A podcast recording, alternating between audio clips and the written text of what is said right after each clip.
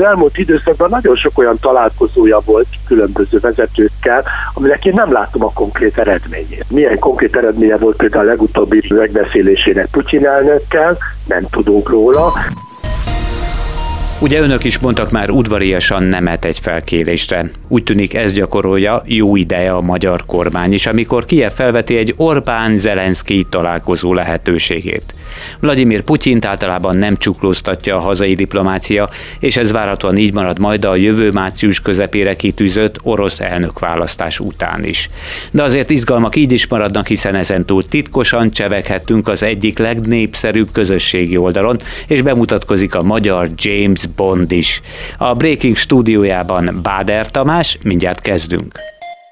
Breaking, a Klubrádió hírpodcastje.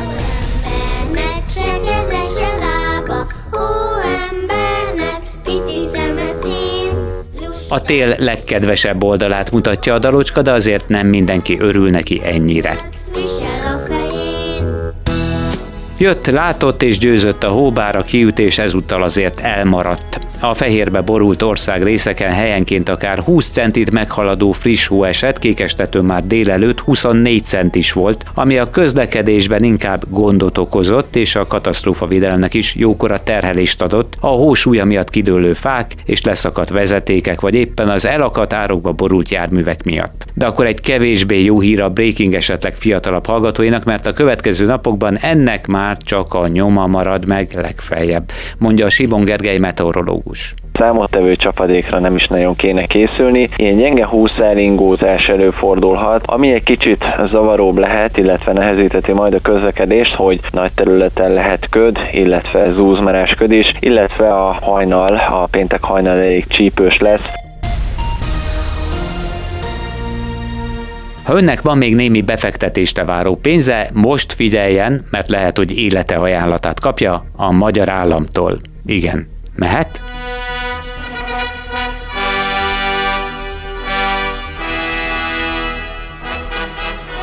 Akkor mondom. Varga Mihály azt jelentette be, hogy jövő hétfőtől még egyszerűbb lesz online kincstári értékpapírszámlát nyitni a Magyar Állam kincstárnál. Magyarázata alapján minden forrásra szükség van az államadóság leszorításánál, és a magas kamatok így legalább jó helyre kerülnek, vagyis a határokon belül maradhatnak. Az a feladat, hogy levigyük az államadóságnak a szintjét, ezt fogjuk tenni, és hát örülök annak, hogy a magyar emberek ebbe szerepet vállalnak. Ha a magyar emberek kapják meg a kamatoknak a hozamait, az sokkal egészségesebb, mint hogyha ez más kezekbe kerül.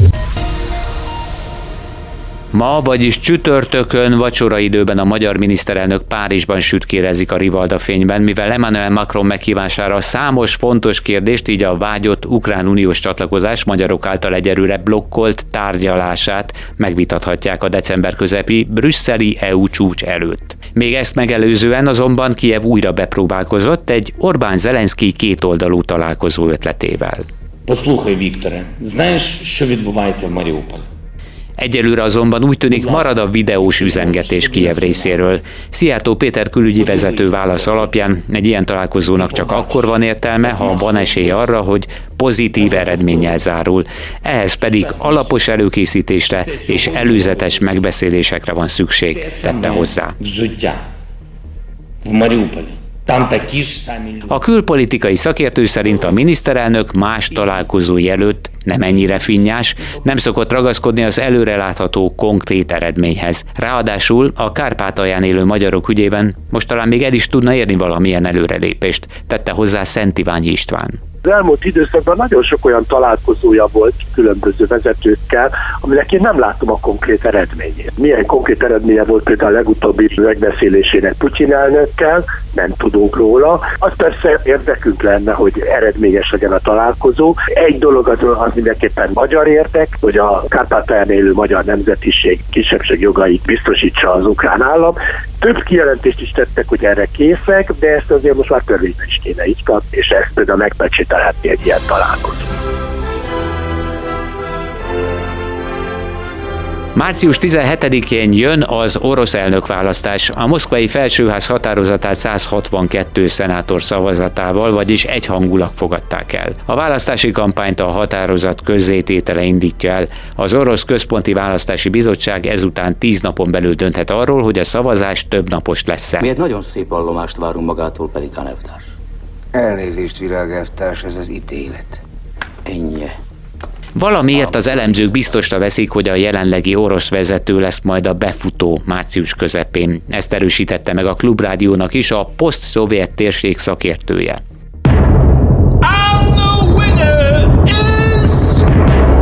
Vladimir Putyin nem, ez még nem az eredmény, mondom akkor.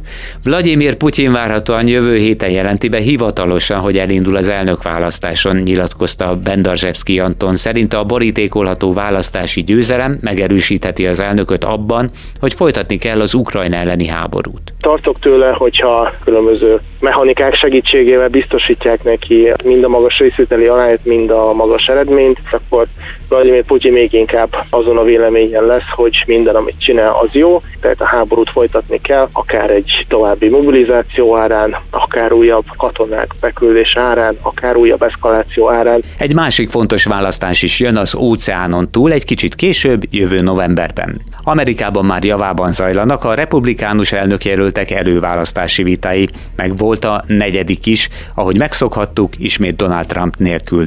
Részletek Csernyánszki Judittól.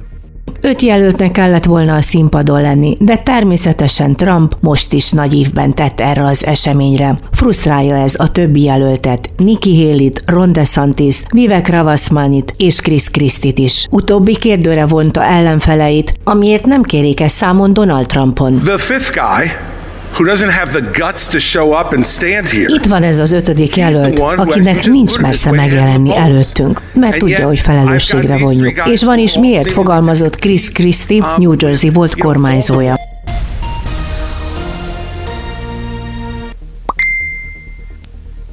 Ki ne ismerné ezt a hangot, és ki ne aggódna időnként amiatt, hogy más is láthatja az üzeneteit. A Facebook és az Instagram ügyfelé ezután majd ne aggódjanak, mert hamarosan automatikusan titkosítják a személyes üzeneteiket.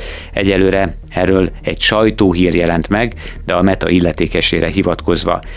A jelenleg opcionális teljes titkosítás hamarosan a Messengerben aktiválódik, már a héten, a következő hetekben fokozatosan be is vezetik minden felhasználónak.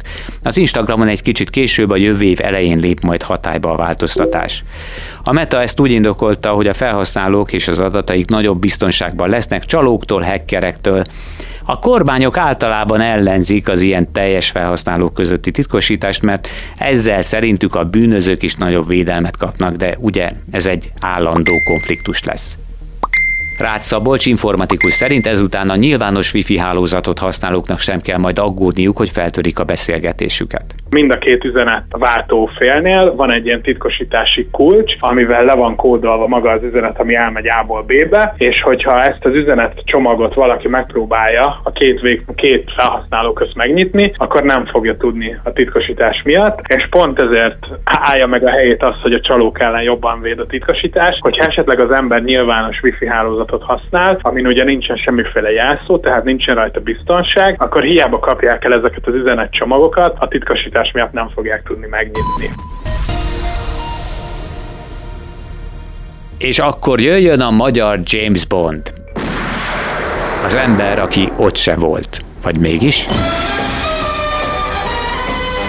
Elfogtak egy férfit, aki saját maga halottnak nyilvánításával próbálta megúszni börtönbüntetését. A bíróság korábban első fokon több év letöltendő szabadságvesztésre ítélte, és mivel a tárgyaláson nem jelent meg, európai elfogató parancsot adtak ki ellene. A férfi elrejtőzött a hatóság elől, és állítólagos ausztriai haláláról kiállított, hamis osztrák anyakönyvi kivonatot nyújtott be a magyar hatóságokhoz itt bukott le. A 47 éves férfit kihallgatták, őrizetbe vették. A nyomozók ennek során kétséget kizáróan megállapították, hogy valójában nem halt meg, sőt nem is bujkált. Némi elővigyázatosságtól eltekintve úgy élt és dolgozott, mint bárki más.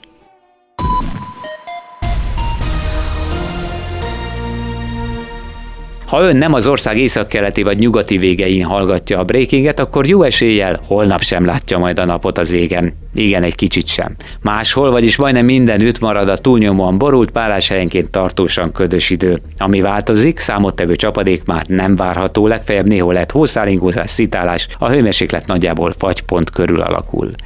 Ez volt a Breaking, a Klubrádió hírpodcastja a munkatársaim, Kemény Dániel Selmec János, Nemes Dávid és Golkata nevében is köszönöm figyelmüket, Báder Tamást hallották, legközelebb is keressék a Breakinget a megszokott időben, a megszokott helyeken. Ez volt a Breaking. A Klubrádió hírpodcastjét hallották.